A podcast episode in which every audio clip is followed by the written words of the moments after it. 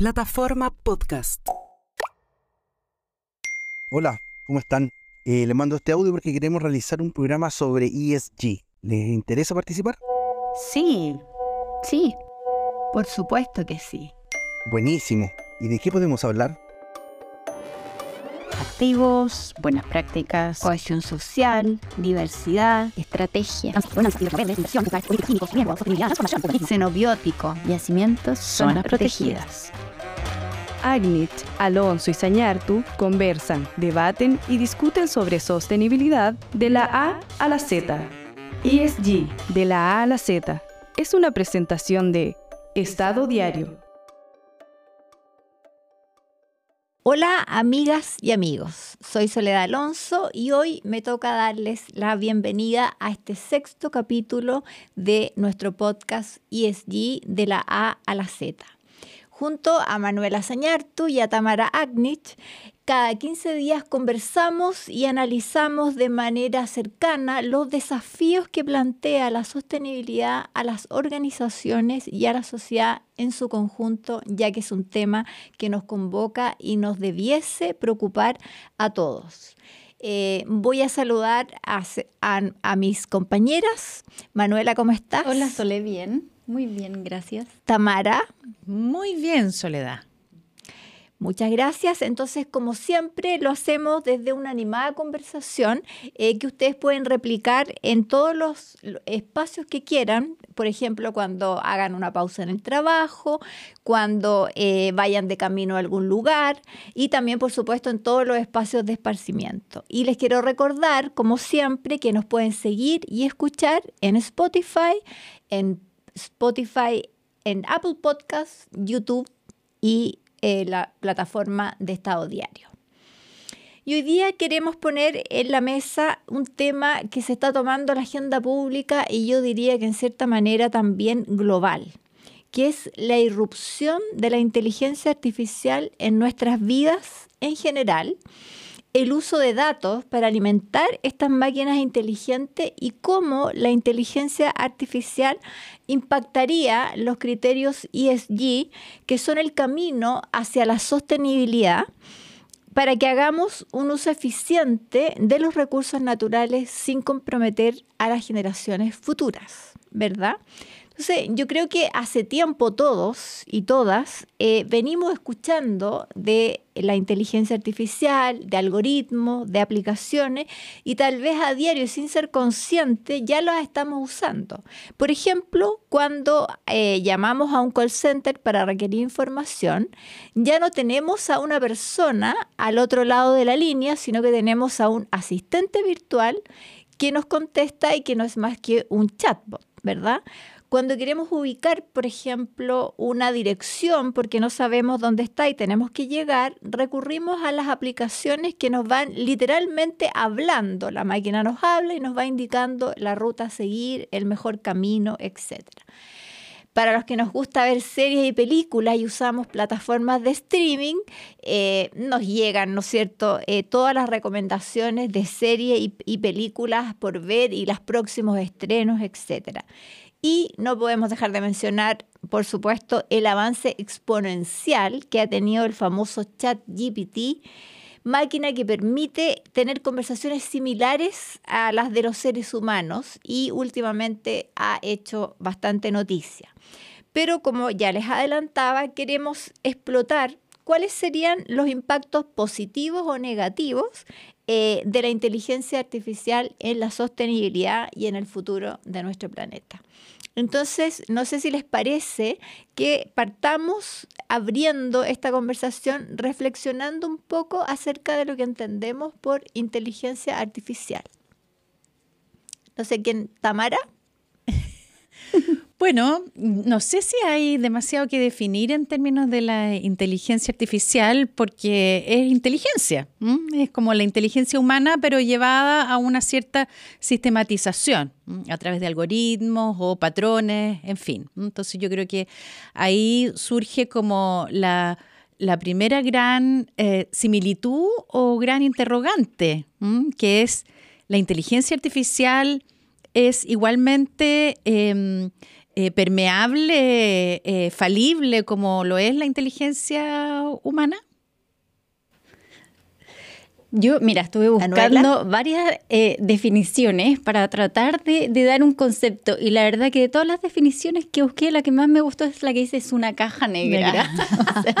porque al final, claro, es una, técnicamente, hago una combinación de algoritmos que uno sabe que busca imitar eh, la inteligencia humana y que además va perfeccionándose, va aprendiendo.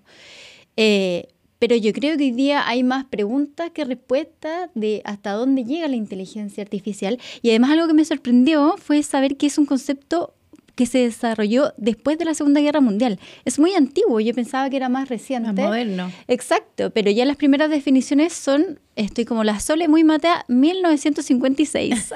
Oye, pero además, la Sole nos hablaba de, Netflix, en fin, pero hay algo eh, que yo sé que a los que nos escuchan les va a hacer mucho sentido, porque la mayoría de la gente joven y a veces no tan joven han utilizado estas plataformas que son para encontrar pareja.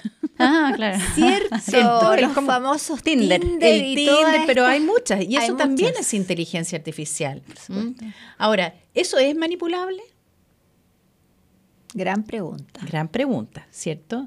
Entonces, lo mismo que sucede en el día a día cuando se nos hace difícil identificar los conceptos asociados a desarrollo sostenible, a ESG, es replicable para la inteligencia artificial. Exactamente. Absolutamente. Y de hecho, a mí, bueno, yo, ustedes ya lo han dicho, digamos, la definición es más o menos lo que entendemos, ¿no es cierto? Pero es como tratar de emular las capacidades del ser humano. Y existen varias inteligencias artificiales o sistemas. Y a mí me llamaron la atención porque un poco me asustan, que son dos, que son las que piensan como humanos y otras que son las que actúan actúan como seres humanos. Las que piensan como humanos son todas aquellas que toman decisiones, que resuelven conflictos, por ejemplo, y, em, y el aprendizaje. Ejemplo de eso son las redes eh, neuronales artificiales. En cambio, los que actúan como humanos son aquellos, los robots, las computadoras que realizan tareas de forma similar a las personas. Entonces, y ahí tal vez vale la pena hacer de inmediato una Em, tal vez eh, destacar una de las bondades que tiene la inteligencia artificial antes de pasar como a esas cosas más negras. ¿ah?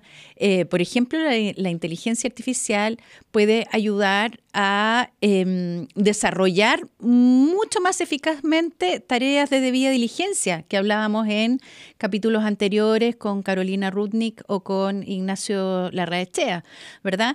En donde la inteligencia artificial a través de determinados algoritmos que eh, los vamos alimentando permite realizar un conocimiento mucho mejor eh, por ejemplo, de toda la cadena de suministro, de todos nuestros proveedores, de eh, nuestros contratistas, en fin. Claro, es que tiene acceso a mucha más información y, la, procesa mucho más rápido también. Entonces, en realidad, los beneficios desde ese punto de vista. Claro, las señales de alerta que necesitamos, por ejemplo, para todos los modelos de prevención, ¿ah? de prevención de lavado de activos, de prevención de delitos en general de la ley 20.393 estos algoritmos que aprenden en base em, a, inteligencia artificial, por supuesto que son muy beneficiosos para propender hacia una actitud mucho más responsable de las organizaciones. Así es, y de hecho, bueno, la inteligencia artificial está siendo una aliada ya en sostenibilidad ayudando a utilizar los recursos de manera más eficiente, que es lo que estamos buscando para el planeta, para que nuestro planeta no se siga deteriorando. Y hay sectores de distintas con estas herramientas que tienen avance. Eh, por ejemplo, en la deforestación hay drones que son capaces de plantar mil millones de árboles al año para combatir la deforestación. También hay vehículos submarinos no tripulados que pueden detectar escapes de, eh, en oleoductos. Edificios inteligentes diseñados para reducir el consumo energético. Entonces, eh, y plataformas que mejoran también el sector urbano. Entonces, sí está siendo, ¿verdad?, eh, un, aliado. Y no, no sé si ustedes tienen otros ejemplos donde se está usando y que está, digamos, en, en, sintonía con esto de las ESG, la sostenibilidad. O sea, yo por lo menos con la que me siento más familiarizada son eh, las aplicaciones de, de, tránsito, de tráfico, que te permiten escoger una vía que esté más expedita y que además en los momentos donde hay congestión vehicular, además hay mucha emisión eh, de gases contaminantes, etcétera. Yo creo que esa es con la que por lo menos yo, yo conozco más y utilizo más. Pero en realidad eh, el uso eficiente de los recursos a través de la inteligencia artificial es transversal a, varios sectores de la economía. El sector público, por ejemplo, en la definición de ciertas políticas públicas eh, es muy utilizado determinados algoritmos que están detrás de la toma de decisiones de eh, los servicios públicos, por ejemplo, la definición de las listas de espera en los hospitales, la asignación de ciertos beneficios para em, los ciudadanos a través de la conformación de estos algoritmos que funcionan. Algún, bueno, algunos algoritmos pueden ser muy sencillos, ¿ah? uno más uno, dos y listo, pero hay muchos otros que eh, son más complejos. Son más complejos, eh, que requieren ser alimentados y que, como mencionabas tú, Sole, al principio, van aprendiendo de sí mismos. Y, y, eso que duda cabe para tener estados que hagan un mejor uso de los recursos públicos, evidentemente que es muy, muy, muy beneficioso y que es muy importante, digamos, hacer uso eficiente de los recursos públicos, ¿cierto? Ahora, algunas voces eh, se alzan diciendo que, o sea, si bien hay estudios que demuestran que la inteligencia artificial eh, permite cumplir un porcentaje importante los objetivos de desarrollo sostenible, otras voces se han alzado diciendo que si se utiliza la inteligencia artificial y el Big Data, eh, con carencia de escrutinio público, con, eh, sin transparencia y control democrático, podría acrecentar el odio hacia minorías o el nacionalismo, por ejemplo, ya que es posible crear estos famosos sesgos automáticos basados en la raza, el género, la edad. Y por ejemplo, en las aplicaciones donde estas variables no debiesen influir es en la contratación. Y eh, del personal. Entonces, eh, ¿qué papel ustedes creen que juega aquí la ética? Es fundamental. Es fundamental. ¿ah? Eh, pero antes de pasar a eso, Sole, me gustaría relevar una de las cuestiones que tú dijiste, datos. Los datos, qué importantes son y qué desprotegidos estamos los ciudadanos en términos de la utilización que se hacen de nuestros datos. ¿Ah? En Chile tenemos un, proyectos de ley que están puestos en, en, el poder eh, legislativo hace años y todavía no ve la luz un, una ley que sea realmente moderna, avanzada, para protegernos de la utilización, mala utilización de nuestros datos personales. Y ahí lo engancho con lo de la ética también. Ahora, ¿ah? ahí te haría un alcance que en el fondo la ley es cierto, viene durmiendo en el Congreso mucho tiempo, pero también hay un tema cultural nuestro. Porque nosotros cuántas veces, por ejemplo, hemos estado buscando información y te aparece al tiro lo de la cookie, si la configura, no la configura, la acepta y uno como como va rápido, llega le da nomás y acepta. O cuando, por ejemplo, en la farmacia sin ningún motivo te preguntan al root y no tendría para qué. Y a mí me ha tocado ahora que en algunas tiendas me han, me han preguntado, ¿quiere dar su root? ¿Y cuál sería el Eso ya es un avance. O sea, es un tremendo avance. Bueno, es que de ahí venía mi pregunta. ¿Es necesaria la ley para tener un uso ético de los datos? Gran pregunta. Gran pregunta. Porque cultura, o sea, ley sin cultura, ¿verdad? Y cultura sin ley. ¿Qué opinas tú? Eh, mira, yo creo que me voy a referir a lo que me contesté eh, en la pregunta anterior. Para mí el tema de la inteligencia artificial es uno no puede decir es buena, es mala, depende del uso. Y yo creo que efectivamente desde la mirada del compliance eh, y de la sostenibilidad hay muchas dudas todavía. Por ejemplo, la fuente de los datos, de dónde proviene, la protección de los datos, el uso de los datos, etcétera. Porque efectivamente uno a lo mejor ingenuamente autoriza eh, para una situación puntual la información, pero tú no entiendes cómo esa información después va a circular, los cruces que se pueden hacer y después cómo te pueden manipular, que eso es lo que yo creo que es especialmente peligroso. Y lo conversamos hace un rato, el, uno de los ejemplos más claros fue todo el escándalo de Facebook con Cambridge Analytica, donde uno vio súper concreto hasta qué punto uno es manipulable por la información que nos entrega. Y la fragmentación que se produce en la sociedad. Y además que en el fondo uno, cuando interactúa con la inteligencia artificial, si ustedes se fijan, no sé si han, ocupado ChatGPT, yo, yo lo he ocupado, y las respuestas que da son distintas, van cambiando en el tiempo. Y uno tiene que entender que está hablando no con un oráculo, que tiene la verdad absoluta, absoluta, digamos, de, Así es. Sí, eh, bueno, ahí tú deslizas varias cosas, a mi juicio, eh, Manuela. Eh, principios que debiesen estar presentes a la hora de desarrollar inteligencia artificial. Transparencia, lo mencionaste, transparencia. Em, capacitación o entrenamiento para entender lo que está detrás de un determinado algoritmo, por ejemplo. O sea, los ciudadanos, si a nosotras que no somos tan mayores nos cuesta. Imagínense para un adulto mayor.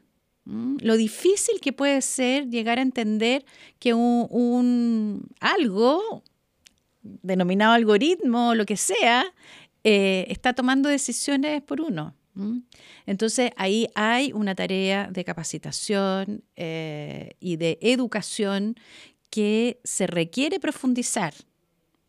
Eh, ¿Qué otra cosa que se... Bueno, lo hemos también deslizado, la ética. O sea, ahí no puedo estar más de acuerdo contigo, Tamara, porque en el fondo, eh, por ejemplo, la Unión Europea ha eh, propuesto un marco para la regulación en la ética respecto a las contrataciones de personal. Y todo lo que tú dijiste, la transparencia y estar supervisando continuamente la calidad de los datos para que no se produzcan estos sesgos que dejen afuera a las personas y, y por lo tanto no cumplamos con los objetivos que nos proponemos. Y eh, tú querías agregar algo de la ética. No, simplemente señalar que, eh, que empezamos a replicar las mismas problemáticas que se dan entre los seres humanos, las podemos replicar en estos sistemas de inteligencia artificial, si es que no ponemos primero estos principios en rectores, si ustedes quieren, estos principios rectores para el desarrollo de esta, de esta tecnología. Y por lo tanto, fundamental lo que mencionaste tú al último, Sole, sistemas de supervisión y de control. Es decir, tal cual como en las organizaciones eh, existe la política y el control posterior que nos viene a hacer el auditor interno o externo, también tiene que existir algún tipo de, em, control de que esto no se esté saliendo de la raya. ¿ah? Alguien tiene que. Así es, y la supervisión. Viendo los bordes. exacto. O sea, como siempre, como decimos en compliance, los controles efectivos y la supervisión y el monitoreo de que esto esté funcionando. Pero esto está como exponencialmente muy creciendo, digamos, mucho.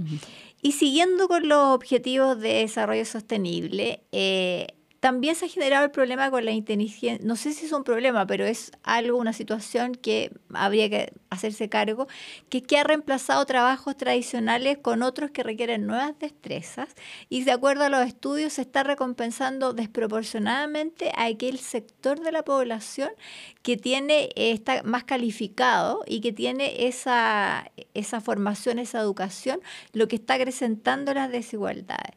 ¿Cómo creen ustedes que podríamos acortar estas brechas de alguna manera o intentar? Qué difícil tu pregunta, Sole. Mira, yo solo puedo decir desde mi humilde conocimiento que cuando ocurrió la, revolución industrial, eh, el temor de la gente era el mismo. O sea, todo se está automatizando, nos estamos quedando sin trabajo, pero sin embargo permitió que las personas pudieran dedicarse a otras áreas del conocimiento y en fin. Yo creo que estamos en una etapa a lo mejor temprana para saber qué es lo que va a ocurrir eh, digamos, cuando la inteligencia artificial se desarrolle más y esté, digamos, más al alcance de todas las personas. Pero de todas maneras es una alerta y yo creo que uno tiene que tomarla en consideración. Eh, lo mismo que los sesgos, los sesgos que están presentes, sobre todo en la inteligencia artificial que ya toma decisiones. Entonces, eh, definitivamente yo lo consideraría como algo con lo que tener mucho cuidado. Mucho cuidado que no vayamos a replicar o automatizar, em, por ejemplo, esta visión discriminadora hacia ciertas em, eh, razas, por ejemplo, hacia ciertas religiones, hacia las mujeres. Eh, en fin, yo creo que eso tenemos que estar súper atentos. Em, y, y súper conscientes de que ahí hay un riesgo no menor de que las personas que están detrás del desarrollo de la inteligencia artificial tienen sus sesgos y ojalá no lleven sus propios sesgos hacia estos algoritmos eh, automatizados, porque ahí sí que eh, estaríamos como, como en problema. Ahora, así como evolucionamos los seres humanos y vamos haciendo distinciones distintas a lo largo del tiempo, tú mencionabas, Manuela, cuando parte de la revolución industrial, o sea, fue un cambio del cielo a la tierra de lo que se pensaba antes o se pensaba después de eso, de cómo producir, cómo generar riqueza. Hoy día, con esta mayor conciencia que hay sobre la necesidad de preservar el futuro, para las generaciones futuras, esta visión de desarrollo sostenible, qué duda cabe que también podríamos ir incorporándolo al desarrollo de estos algoritmos. ¿Mm? Así es, completamente de acuerdo. Pero también con el, el tema del desplazamiento, no solamente de los trabajos, sino que de la gente que se queda atrás. Yo creo que esto es debería, debiese ser una tarea conjunta de gobierno y empresa para poder equiparar y priorizar en la agenda que este desplazamiento de empleo y este eh, déficit de calificación eh, y, que acrecienta la desigualdad, eh, se tomen medidas en el asunto para que la gente, sobre todo que hay gente todavía muy vulnerable, que no tiene acceso a la información y entonces tendríamos que nivelar de alguna forma. Es que ahí toma mucha más fuerza el tema de la visión sostenible del comportamiento humano. ¿Ah? ¿Por qué? ¿Qué es lo que está detrás de esto? Y lo hemos conversado en otros capítulos, la necesidad de que en conjunto, sector público, sector privado, proveedores, contratistas, em, ciudadanía, vayan en conjunto hacia la resolución de desafíos o problemáticas sociales. La colaboración coordinada. La colaboración coordinada. El trabajo colaborativo, ¿no es cierto? Así es, o sea, el trabajo colaborativo em, adquiere, a mi juicio, mucha más visibilidad en estas temáticas donde vamos teniendo gente que se quiere, lo, lo decías tú, Sole. Que se va quedando que atrás. se va quedando atrás. O sea, no es ético dejar que ciertos sectores se vayan quedando atrás. Sobre todo por falta de oportunidades, en el fondo. Entonces, todos debiésemos tomarlos de la mano colaborativamente, empujarlos y nivelar a que eh, eh, no, se, no se vayan quedando atrás. Y yo creo que también es importante entender y poder capacitar adecuadamente algo que, es difícil, pero es también cuánta, cuánta importancia le otorgamos a lo que a las respuestas, por ejemplo, que nos entrega la inteligencia artificial. Si las tomamos como verdades absolutas, incuestionables, uno se vuelve fácilmente manipulable. Y yo creo que ese es otro ámbito donde también uno debiera capacitarse en el uso, pero también en... ¿Y, ¿Y quién no ha experimentado el que de repente una de estas plataformas de streaming te sugieren una película con el 99% de coincidencia y tú la ves, tú dices, pero de dónde sacó esta información porque es un bodrio. A mí que soy adicta a las series y a las películas me ha pasado muchas veces. Muchas veces. En soledad tenemos la película para ti. entonces yo me hago todas las expectativas, la empiezo a ver y digo, pero ¿de dónde sacaron esto? Entonces, claro, ahí tenemos que aprender que esto también se equivoca. ¿Mm? Así es. Ahora, hay proveedores que se encuentran ya experimentando con el chat GPT eh, para ofrecer a las organizaciones eh, que divulguen sus informes de ESG. Sin embargo, las empresas están evaluando esto, de qué tan viable es confiarle a la, a la herramienta, digamos, esta cantidad de información no pública. Eh, para elaborar los informes y también han hablado aquí los inversionistas. Sobre, entonces, me gustaría más o menos ver cómo, cómo ven ustedes este tema. Es que yo creo que se vuelve como a entrelazar la necesidad de que eh, tengamos eh, una, eh, un comportamiento ético en el uso de los datos que están detrás de estos sistemas, ah, software o como se llame. porque la mala utilización de esos datos efectivamente es materia de preocupación. Yo, yo, creo que, claro, todo depende del uso, porque efectivamente si la inteligencia artificial tiene acceso a distinta información que pueda estar a lo mejor eh, dispersada en la empresa y puede consolidarla de manera rápida, eh, transparente, veraz, eh, ¿por qué no? El tema es que lo que hemos mencionado, hay que estarlo supervisando, uno no puede confiar solamente, digamos, de cómo funciona y por eso mismo, eh, lo que se ha planteado es que en lugar de dar de, que el chat GPT haga, haga, el informe completo, sino que se utilicen un, eh, se les dé una un uso de más bajo nivel en el sentido que recopile, como dices tú, que, que, información y que pueda hacer una correlación de datos, pero no la redacción del informe. O sea, la redacción del informe ESG por mientras debiese quedar a cargo de las personas que están trabajando en el informe. Y eh, en relación a la carta de los CIOs anuales que se publica, los inversionistas ya han dicho, por lo menos, que eh, lo que quieren, ellos, por ningún motivo, porque lo que ellos quieren saber es lo que hay en la cabeza del director y en la estrategia de ese negocio, y no una ficción de la máquina. Así que ahí tenemos un...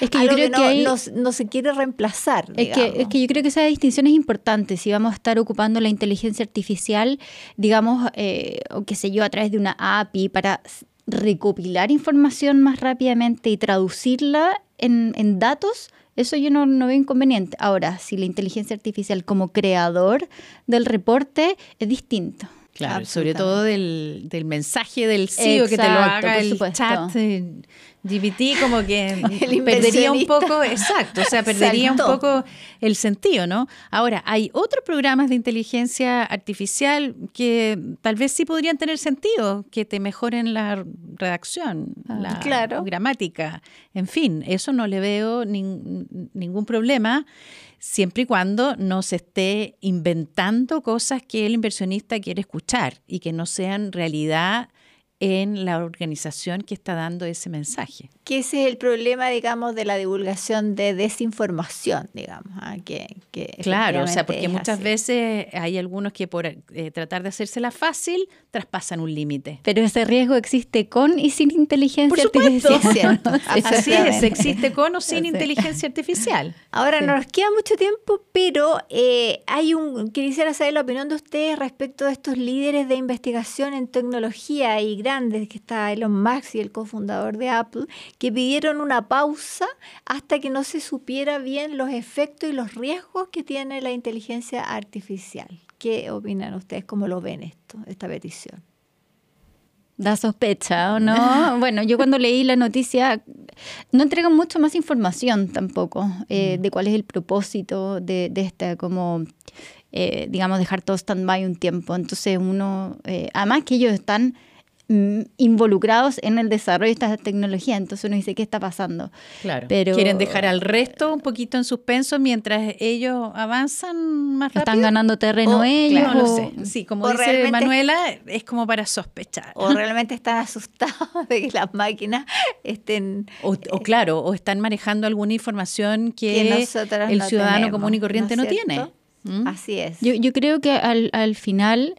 Eh, desde el punto de vista de la sostenibilidad, que es el tema que nosotros nos convoca, efectivamente la inteligencia artificial puede ayudar muchísimo en hacer un uso eficiente de los recursos. Pero hay un montón de alertas que uno tiene que ir trabajando y capacitándose y entendiendo. Eh, o sea, esto es como lo fenicio. Vamos en pos, ¿verdad?, de un determinado objetivo, de un determinado eh, fin, pero no podemos descuidar el proceso. O sea, no puede ser a cualquier costa, no puede ser de cualquier manera, tiene que ser de una manera correcta. Como decimos en compliance, negocios no a cualquier costo. Exacto, hacerlo correcto correctamente. Y aunque nadie nos esté mirando. Sí, así es. Bueno, eh, la verdad es que ha estado súper interesante, esto es muy desafiante, tiene más preguntas quizás que respuestas eh, y esto está en desarrollo, como dice Manuela, muy temprano todavía y como dice... Eh, Tamara, hay que poner el ojo en la ética más que nunca. Así es que, eh, amigas y amigos, eh, les tengo que decir que ya llegamos al final, estamos llegando al final del episodio de hoy. Nos hemos entretenido, pero también un poco asustado con esta inteligencia artificial y el impacto eh, y las dudas que nos genera. pero bueno, los invito a que lo, Tamara Agni, ¿no es cierto? Manuela Sañartu y yo los dejamos muy invitados a que busquen en 15 días más el nuevo eh, episodio de ESG de la A a la Z, donde vamos a estar abordando nuevas inversiones de inversión y desarrollo sostenible. Y les recuerdo, como siempre, que estamos en Spotify, en Apple Podcasts, en YouTube y en la plataforma legal de Estado Diario. Así es que nos despedimos. Las gracias a los que nos están escuchando y chao, chao. Chao, chao. Chao, chao. Porque ahora el contenido también se escucha. Estado diario.